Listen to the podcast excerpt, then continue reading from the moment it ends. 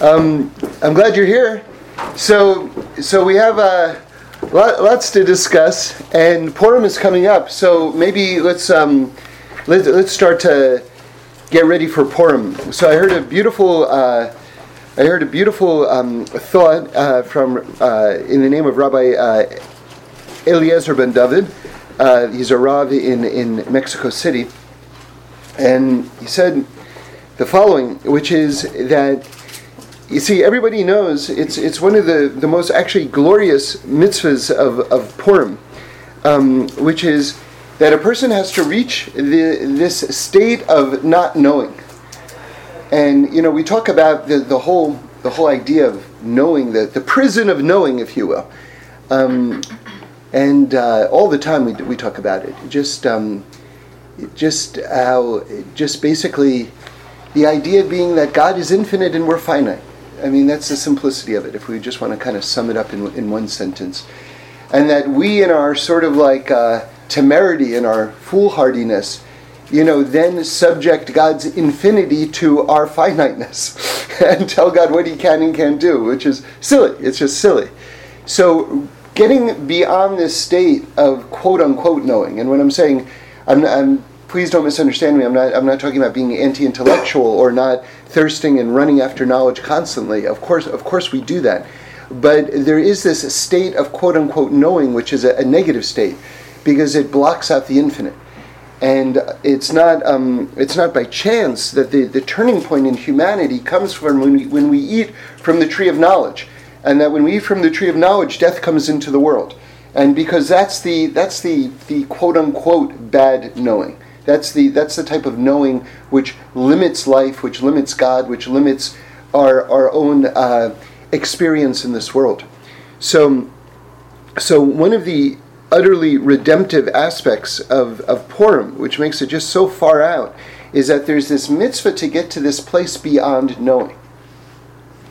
And um, classically, the way we get to that place is through drinking on Purim but you can do it in different ways. Um, and and so it, it would be a, a, a, it would belittle it would belittle the the end goal, the end result, to to just kind of concentrate on the drinking.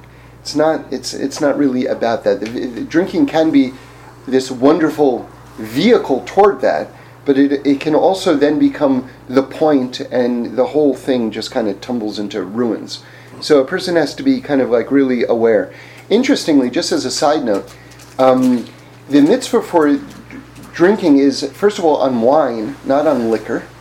So that's one thing to keep in mind. Another thing is we have such a Saturday night mentality that a lot of people think that the, the party drinking aspect is the night of Purim. It isn't. That, that mitzvah of, of the drinking to get to that place of, of not knowing is actually done at the Suda, which is, which is in the afternoon the next day. Wow. So it's a whole it's a whole other thing. And and that experience of actually sitting at a table and drinking as part of a meal, that already is a very different experience than just sort of carousing and and you know like you know the, the, the type of more Saturday night type of kind of model of drinking. So just just these are just little little asides. But anyway, the idea is to get to this transcendent place, this place beyond knowing. So now let me return to the, or introduce the thought of the Rav, who says, who says that um, what does it mean to get to the place beyond knowing? So he says, when did we know? Right? So we knew at the time that we ate from the Eitz Das. So the idea, the tree of knowledge. So the idea is to get to that state before we ate from the Eitz Das. Okay, so now this is that's that's where the thought ends. Now I want to sort of like go with that thought and try to fill it in a little bit more. And um, so uh, maybe he had this in mind. I don't know, but this is me talking, just to keep the sources straight. So there's a there's a very famous um, Gemara uh, in Masechta Shabbos on page 88 over there, um, where it it says that at the time that we received the Torah at Mount Sinai, we had reached the state of Adam and Chava, Adam and Eve, before we ate from the tree of knowledge. So now that's wow, that's that's very very helpful. It's extremely helpful because now this idea is not so abstract anymore. In other words, a moment ago we said that you have to get to this place beyond knowing. And what does it mean to, when did we first know? If we want to get beyond knowing, when did we first know? When we ate from the tree of knowledge. So we have to get to the state before we ate from the tree of knowledge. Okay, that sounds great, but what does that mean exactly? But now we've got a concrete reference point, which is that we got to that state. The, the, the Talmud says very clearly, we got to that state at the time that we were receiving the, the, um, the Torah, when we received the Torah. So now, if you can receive the Torah on Purim, right, then you can get to the place before we ate from the tree of knowledge. So a lot of it becomes the preparation for Purim, a lot of it is receiving the Torah again. Now, it's not by chance, I don't think, that it says at the end of the Megillah, there's a kiymu v'kiblu, there's a phrase there that says that we finished receiving the Torah after the Purim experience. We actually finished receiving the Torah. And there's a lot of different explanations of what does that mean we, we've, we finished receiving the Torah.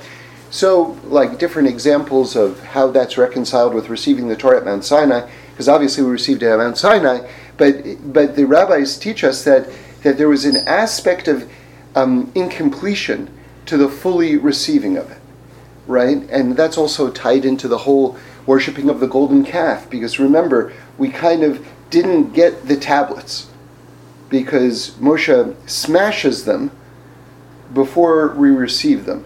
So there was sort of like a finishing touch to the whole receiving of the Torah that didn't take place. So that's just on a very here and now practical level. But on a more sort of um, philosophical level, what was missing from our receiving of the Torah that we that we received um, at Purim? So there are different answers to that. Some people say that we fully accepted the Torah Sheba'al Peh, the oral law after the Purim experience. That's that's one that's one explanation. Another explanation is that we received the Torah from a standpoint of yira, total awe at Mount Sinai, but at Purim we finished receiving it from a standpoint of love. So that's that's another that's another idea. So so anyway, but getting back to the point, this idea that we have to return back to this place before we knew, and when did we know? when we ate from the tree of knowledge. So, how do you get to that state? Well, it says that we got to that state when we received the Torah. So, with that in mind, we can maybe try to understand something that Rabbi Nachman says, which is that um, he, he talks about the, the drinking on Purim, and he says that one can reach that state of, of not knowing through just total love. Like just loving your, your fellow Jew, that you can tap into that place and rise to that place. Now, I was always struck by that, but not until we started learning this did I see it in a different way. In other words, if you're trying to get to that place of not knowing, of pre of pre-eating from the tree of knowledge, and we we were at that state when we received the Torah. Well, what happened when we received the Torah? We were like one person with one heart. In other words, it was a place of total unity and loving right that's so so so that is part of the state of receiving the torah so so if you want to get to that state before eating from you see because what happens when you actually love someone right so when you love someone you there's um you're not concentrating on their flaws you know that's that's the thing it's like when when you really love someone, it's just sort of like it's just them. It's not sort of like, well, that's the guy who does this on one hand, but on the other hand he does that, so eh, it's, it's all right. You know, I, I guess I can live with that. You know what I mean? So you're not really when you're really in a place of love. You're not really like dissecting and chopping a person like an onion. You know what I mean? Mm-hmm. It's like it's like just oh there they are, there he is, there she is. Hey, come here right? That's it's not like like hey, most of you come here, but the rest of you can stay outside. That's not that's not that's not a love thing. You see, so so there's that that total unity because what's what happened when we ate from the Hadas, from the tree of knowledge of good and, and of good and bad, right? It's remember the Hadas, that's just that's just sort of like a shorthand. The full name is the tree of knowledge of, of, of good and bad. And remember, that's always very instructive because what's good for you is not necessarily good for me, and what's bad for me is not necessarily bad for you. So there's a relativistic kind of thing, and now all of a sudden everything becomes wildly subjective. Remember, before we ate from the tree of knowledge of good and bad, according to the Rambam, there was true and false. True and false is much more absolute, right? That's like a black and white kind of. Then all of a sudden everything becomes very shadowy and gray, and you're projecting your th- trip on other people, and they're projecting their trip on you, and everything becomes very complicated at that point. But this idea of going beyond means you're going beyond these levels of distinctions, which is this place of actually love. And remember, in Hebrew, the word for love, ava, is the same gematria as echad, one, because you're tapping into oneness at that point. The idea of oneness is it's not dicing and slicing and you know everything like that. It's just like the totality of the experience. Okay. So now, let's use that as a bridge to something else.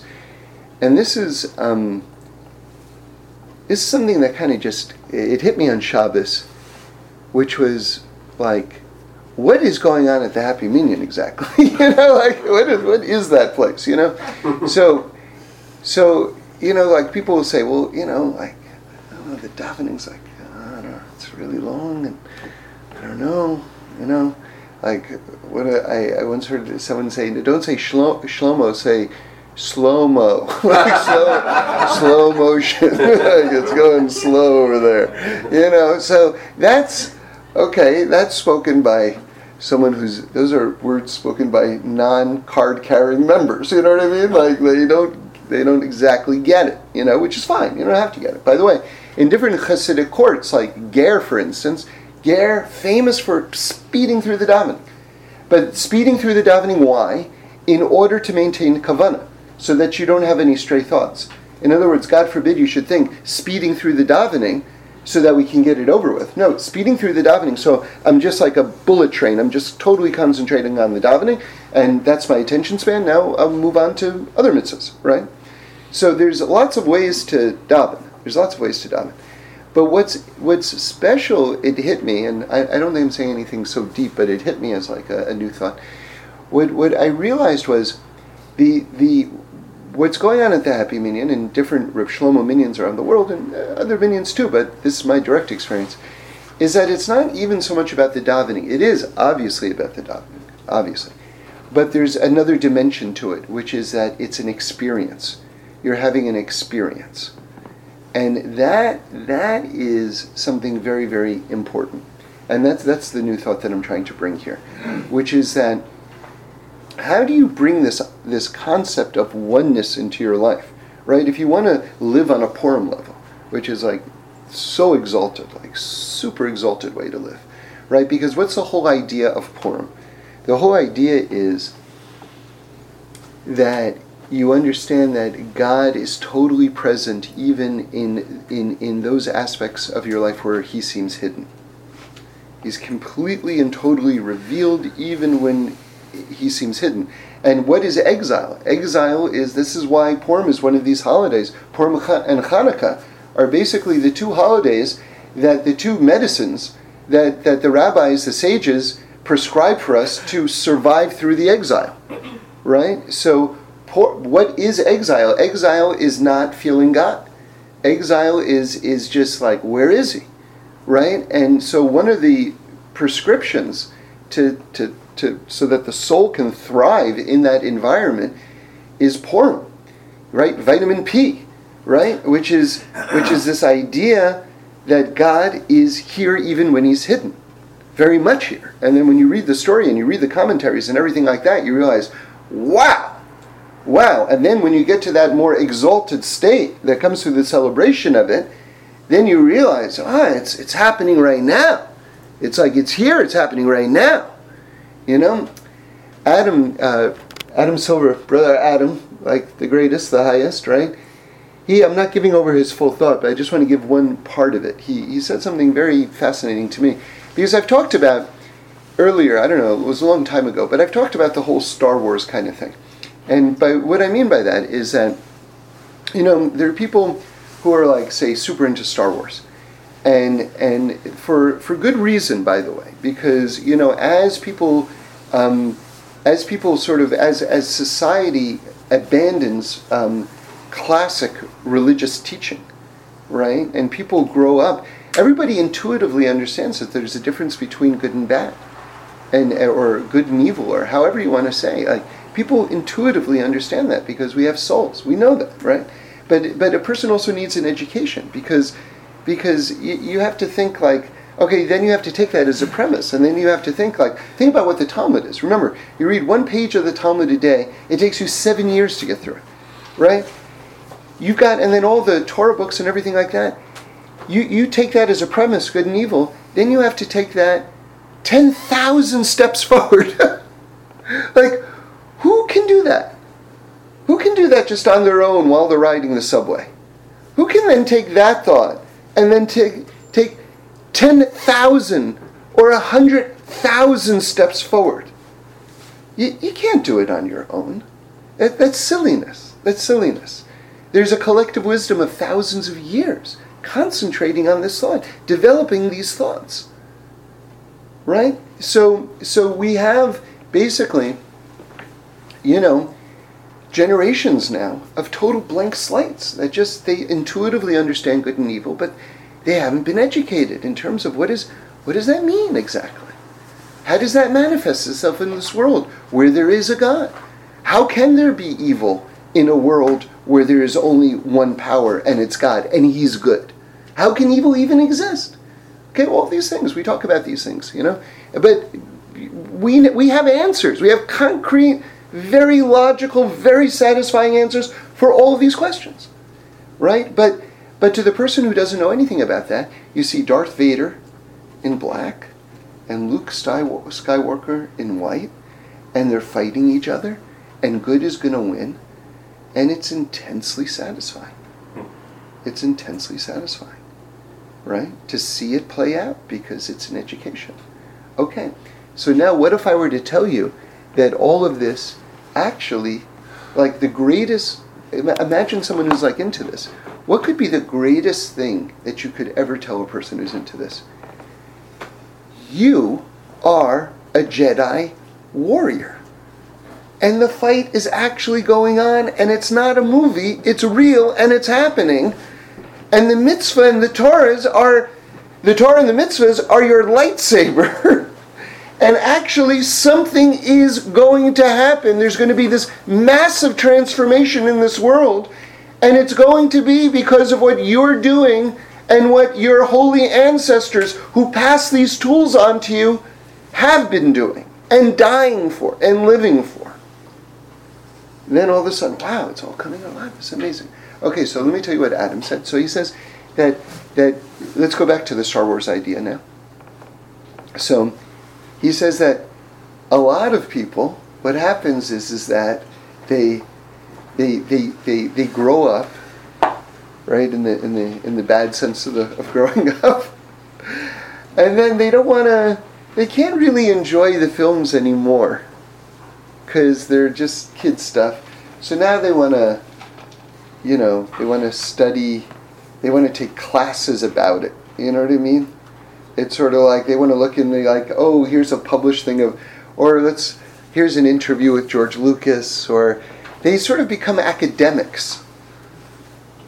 And, and so you actually see that in different strains of religion as well, where all of a sudden the practice doesn't become the core of it anymore but sort of like the academics surrounding it and the critical, quote unquote, critical thinking, right? Which is, you know, in heavy quotation marks, the critical thinking around it becomes the experience because they've sort of, so to speak, can't experience it anymore, right? But what's the what's the Torah approach? The Torah approach is that wait a second, if there's a world, that means there's a God. Because imagine you're in a dark room or in a sealed room without any windows. And someone closes the door and the lights are on, and someone shuts off the light. it goes from light to complete darkness. God, any moment He wants to, can switch off the light switch, so to speak, and the entire universe disappears. right? It all like so so so the fact that there is a world at all means there is a God. Because what's keeping the world going? Just to say, well, it's just there. You see, you see, the, the ancient Greeks said, oh, well, there always was a world. But wait, I thought you guys were supposed to be smart. That's your answer? There just always was a world? Well, that, that requires at least as much belief as there is a creator to the world. And the idea that there's a creator to the world is far more logical than there always was a world. So, how is what you're saying any different in terms of rationality better than what I'm saying? And mine is more rational than yours, since they both require belief anyway.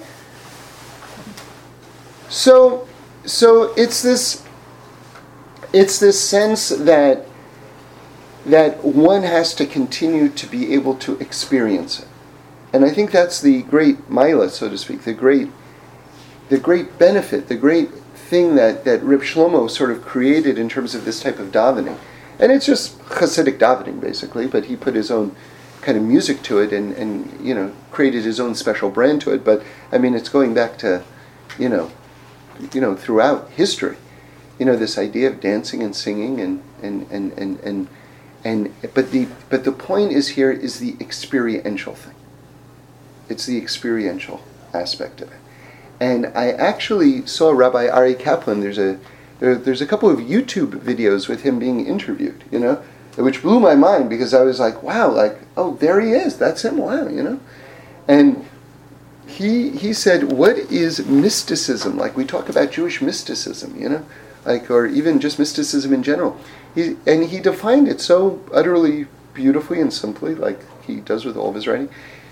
He said, "What is Jewish mysticism? It's it, a mystic is experiencing God. See, in other words, we have to understand that there's two categories: that there's learning, and there's experiencing. And and most of the world, that who are the people who are completely alienated? Who are the people who are cut off from their their own souls?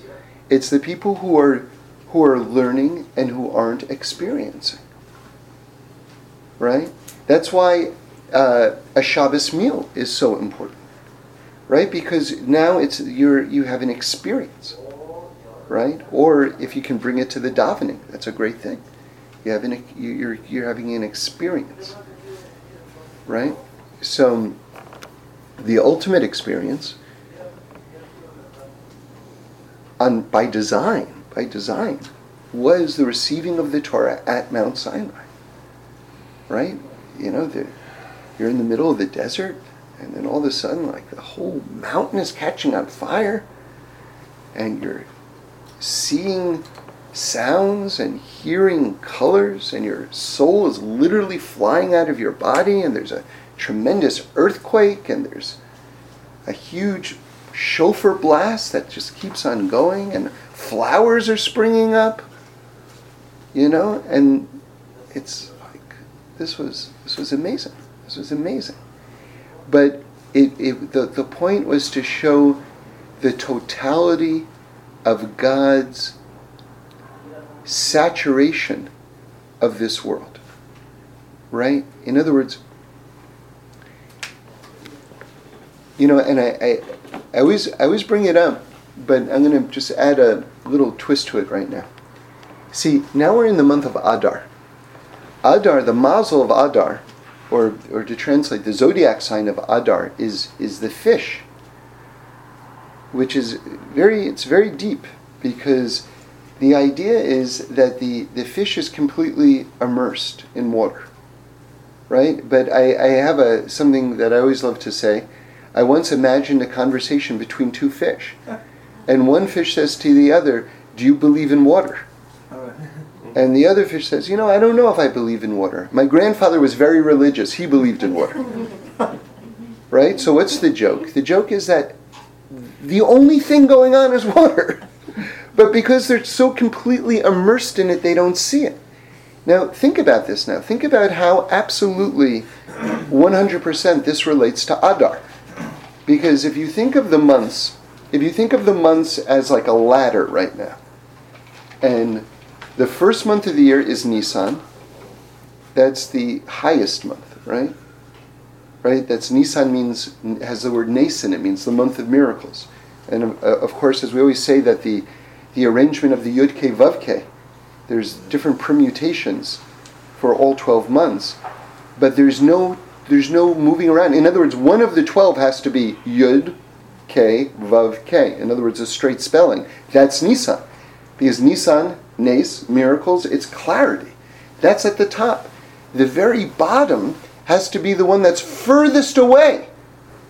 That's Adar. That's the 12th month of the year. That's Purim. That's all about Hashem manifesting himself when we think he's most hidden. Now, isn't it interesting? Now, let's revisit the, the mazel, the zodiac sign, that it's fish. Because fish in water, it looks like there's no water there. It looks like there's absolutely nothing there. And yet, the only thing there is God. The only thing there is water. It's also interesting that this is the, the, the month that Moshe Rabbeinu lived and died. So, lived, okay, great. I get lived because what does the Gemara say? That wherever you see it talking about water, we're talking about Torah. So Moshe brought down the Torah. So it would make sense that Moshe's whole existence, right, in terms of on a astrological level, would be completely surrounded by Torah, right? Water, Torah, right? But on the other hand, so it's totally revealed. On the other hand, though, if you if you don't have an education, if your eyes have not been opened, then what do you see? You see that Adar is the month that Moshe died because you can't see anything, because all you experience is hiddenness. All you experience is Adar as the 12th month of the year, as the one furthest away from the light, as the fish who looks around and doesn't know whether he believes in water or not. In other words, so so it's just it's it's very it's very salient to our lives because there's a direct parallel between Moshe, who brought down the Torah, and our own experiences in this world, which is that if your eyes are open, you see that you're surrounded like a fish in water by water, which is Torah. That's Moshe being born in Adar, right? If not, you're like the fish who goes, Do you believe in water? I don't know if I believe in water. Because God is hiding in plain sight. you can't even see him as he's right in front of you. That's Moshe dying in Adar. So it's it's all everything is going on at the same time. It's all worlds within worlds within worlds within worlds. It's just a question of where are you at? What what life, what experience are you choosing to have? And as we've been talking about, you will choose to have an experience, whether you're constantly choosing it or whether it's like in other words, like I thought one time, are you living life or is life living you? Are you living life or is life living you? What's the difference? The difference is, is that either way you're going to go through it. But you can actually set your mind to how you want to perceive it. And this takes some work. It's not just like you say, okay, I'm going to see the good, and then you go and you start complaining the rest of the day. That's, that, that doesn't work. That doesn't work. You, you have to you have to dig yourself into that mindset. And it's a it's a daily it's a daily thing until one conditions their mind. You know, and then maybe they won't ever even fully get there, but they'll get way better than they had been. I remember when I first started reading Rabbi Nachman Torahs, and I said, okay, I'm going to concentrate on the good. I, I remember driving my father crazy.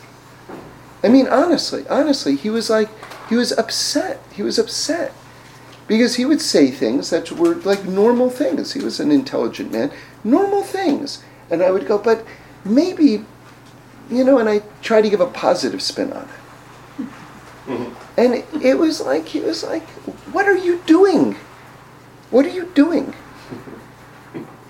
And I, but I determined, I determined, hopefully I'm less obnoxious at this point, you know, because at a certain point, you know, you can kind of get, you can chill out in terms of how you do it, right?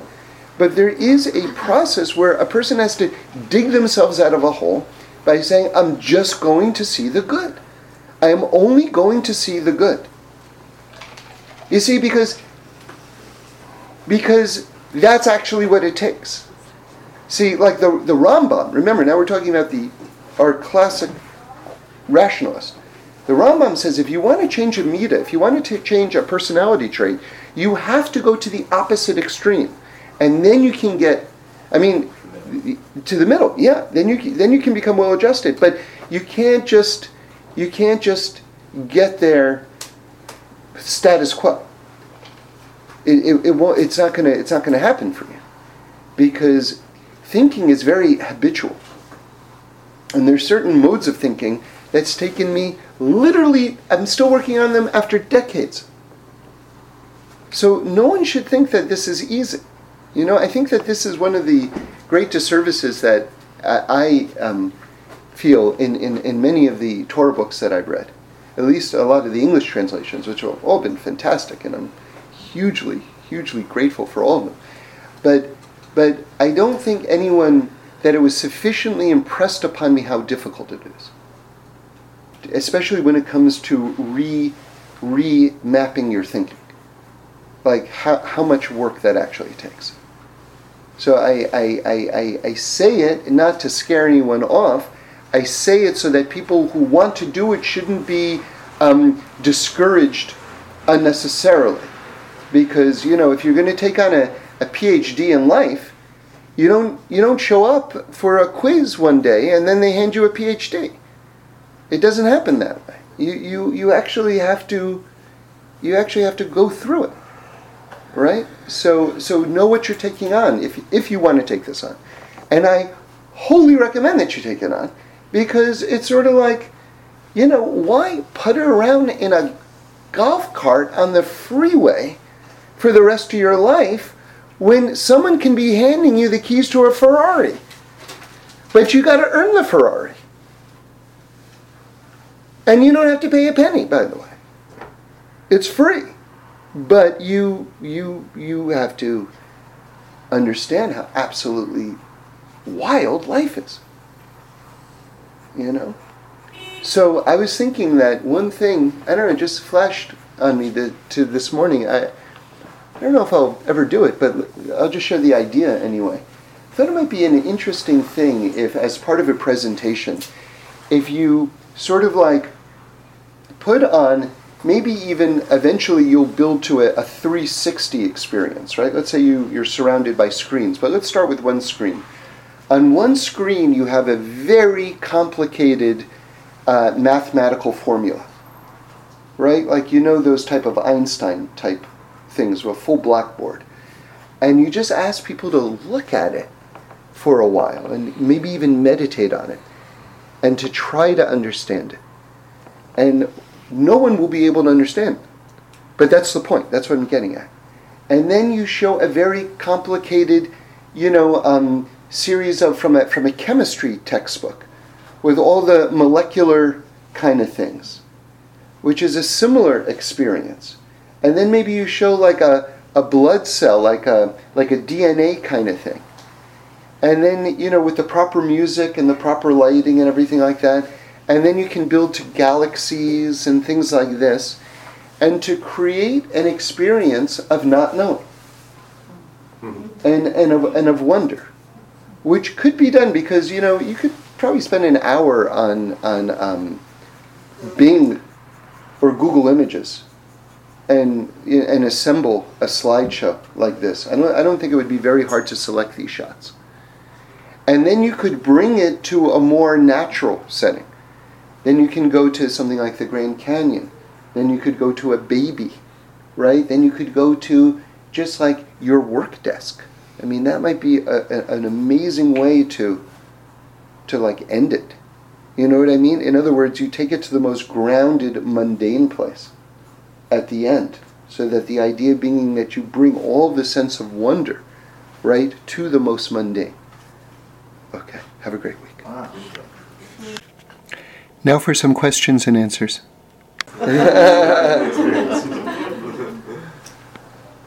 is there a, is there an aspect of knowing in the not knowing? Oh, that's good. well, yeah, yeah, but that's a negative thing. So the so so one per, a person can get to a place of not knowing, and then at that point they go, "This is so great! I not know now." But that at that point you know, right? So now you have to experience it anew. But this is a very real thing, and Rabbi Nachman talks about this. He says that at each level of not, uh, at each each level of knowing, one has to not know again. See, because the thing is, is that at the moment that you attain information and knowledge, at that point you're sort of whisked out of the world of not knowing often, and then you know. So then you have to re experience and rediscover not knowing from the standpoint of newly knowing. So Reb Shlomo gave a fence. So how do you combine them? How do you get out of that trap of going back and forth and back and forth? So Reb Shlomo um, gave a brilliant, brilliant uh, example of how to do this, which is he says you have to treat each new in piece of information that you receive as one piece in a like a jigsaw puzzle where you don't have any of the other pieces, so that every time you learn something new, you're handing one piece of a puzzle, so you're getting something new, but simultaneously you're realizing this connects with hundreds of other things that I don't have. So you're you're learning and and and and, and re becoming humble at the same time. So this is a very great kavanah to have and can be a, an, a, an escape route out of out of out of this trap. I um. So this aspect of not knowing, um, which you're connecting to Amuna, is, is, is very good because Reb Shlomo said a, a different time, he says that, that faith is knowing on a soul level. So, so Amuna is, is this concept of knowing, but it's, a, it's an intuitive knowing.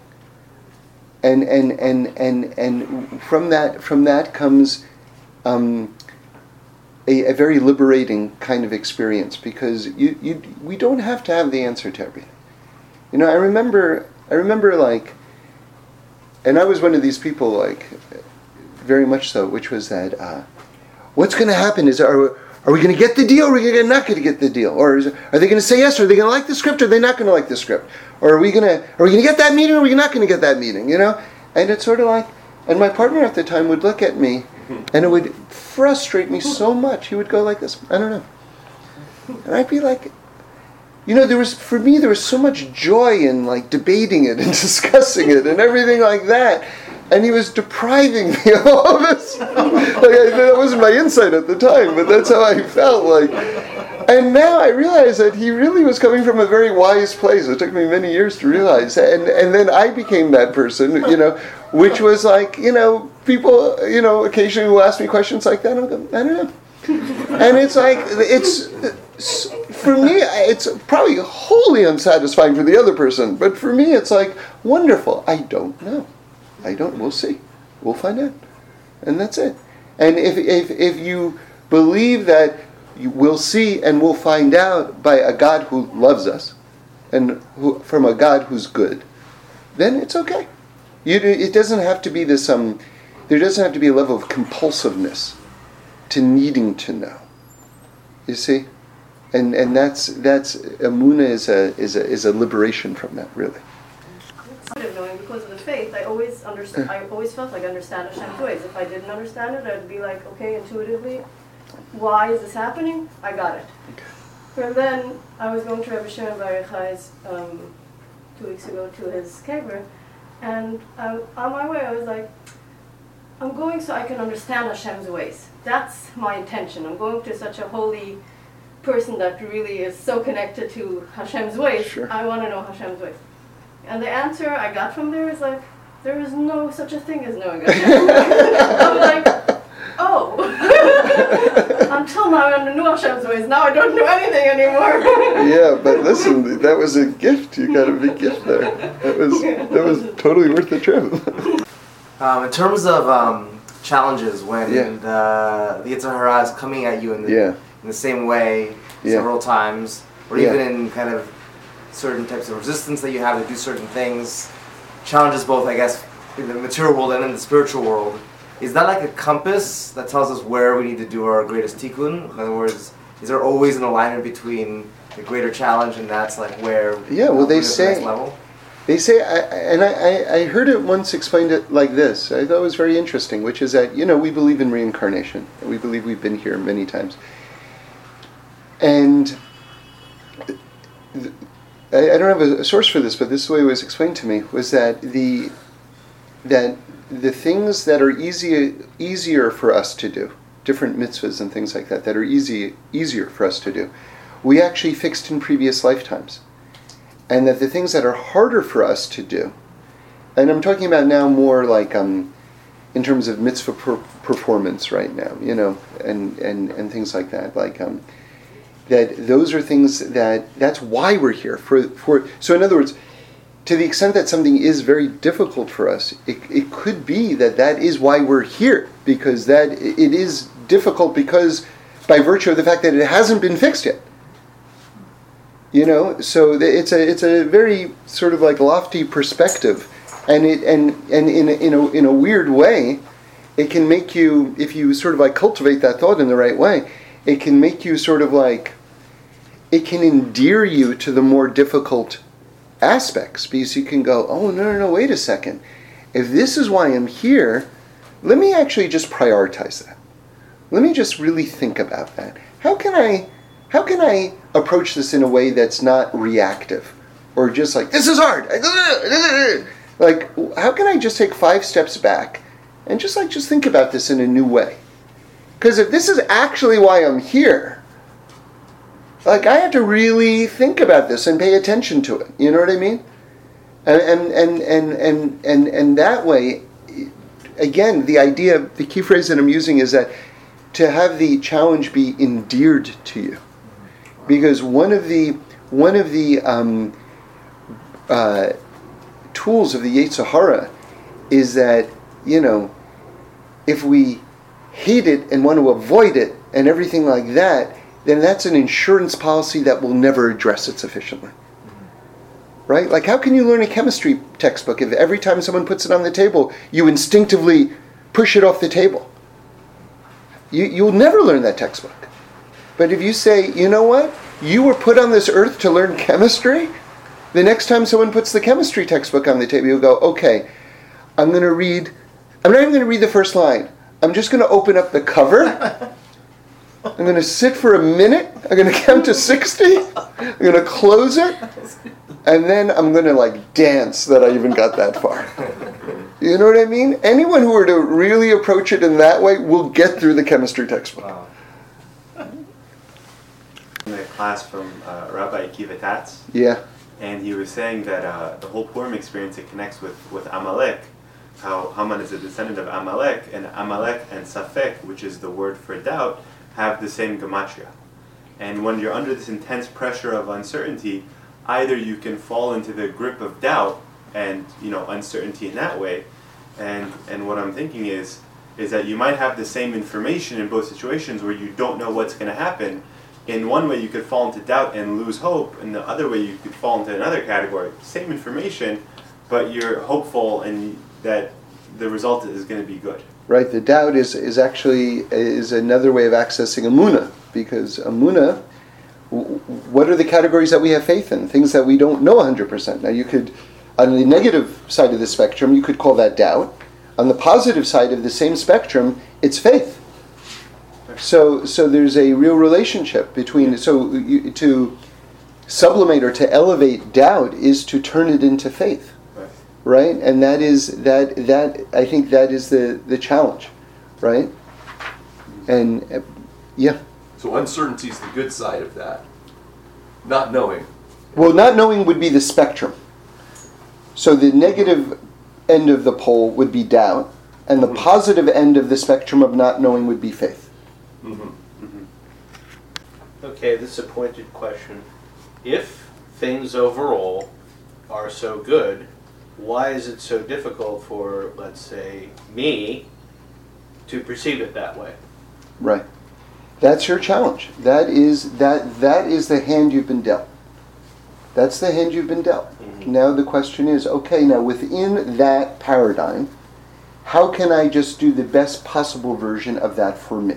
Right, but even before my name was brought up, Right. we were still talking about what a challenge in general Yes. it is. Yes. So why why why is it such a challenge to perceive something that is? Right.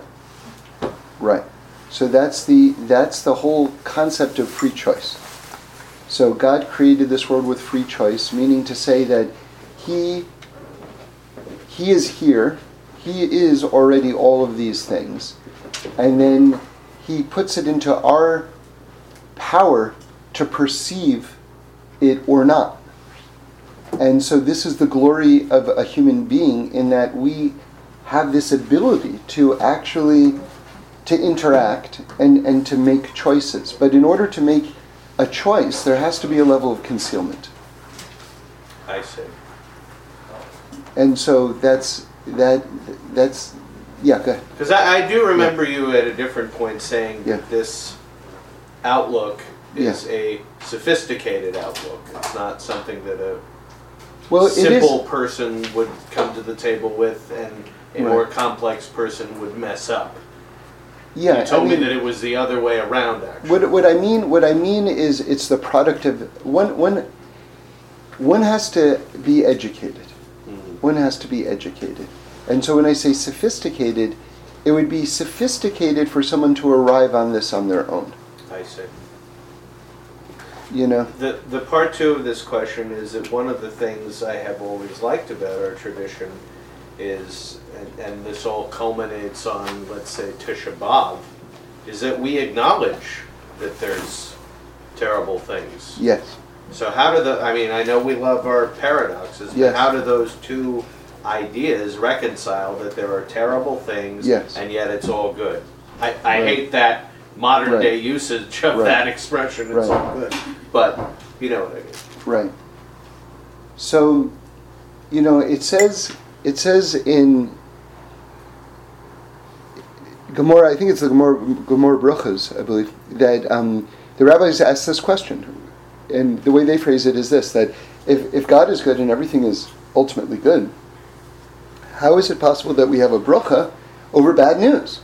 Because it shouldn't exist. Because there, you- you're saying there is no such thing as bad news you the rabbis right uh, us the religion torah itself is saying there is no bad so how can you why is there a blessing for bad news and they say because because at this stage in terms of the evolution of the world we still have our humanity right which is which is a beautiful thing our humanity on some level is a beautiful thing but on the on the on the other hand our humanity is also this you know, like Rabbi Freeman referred to human beings the other day as meatballs with eyes.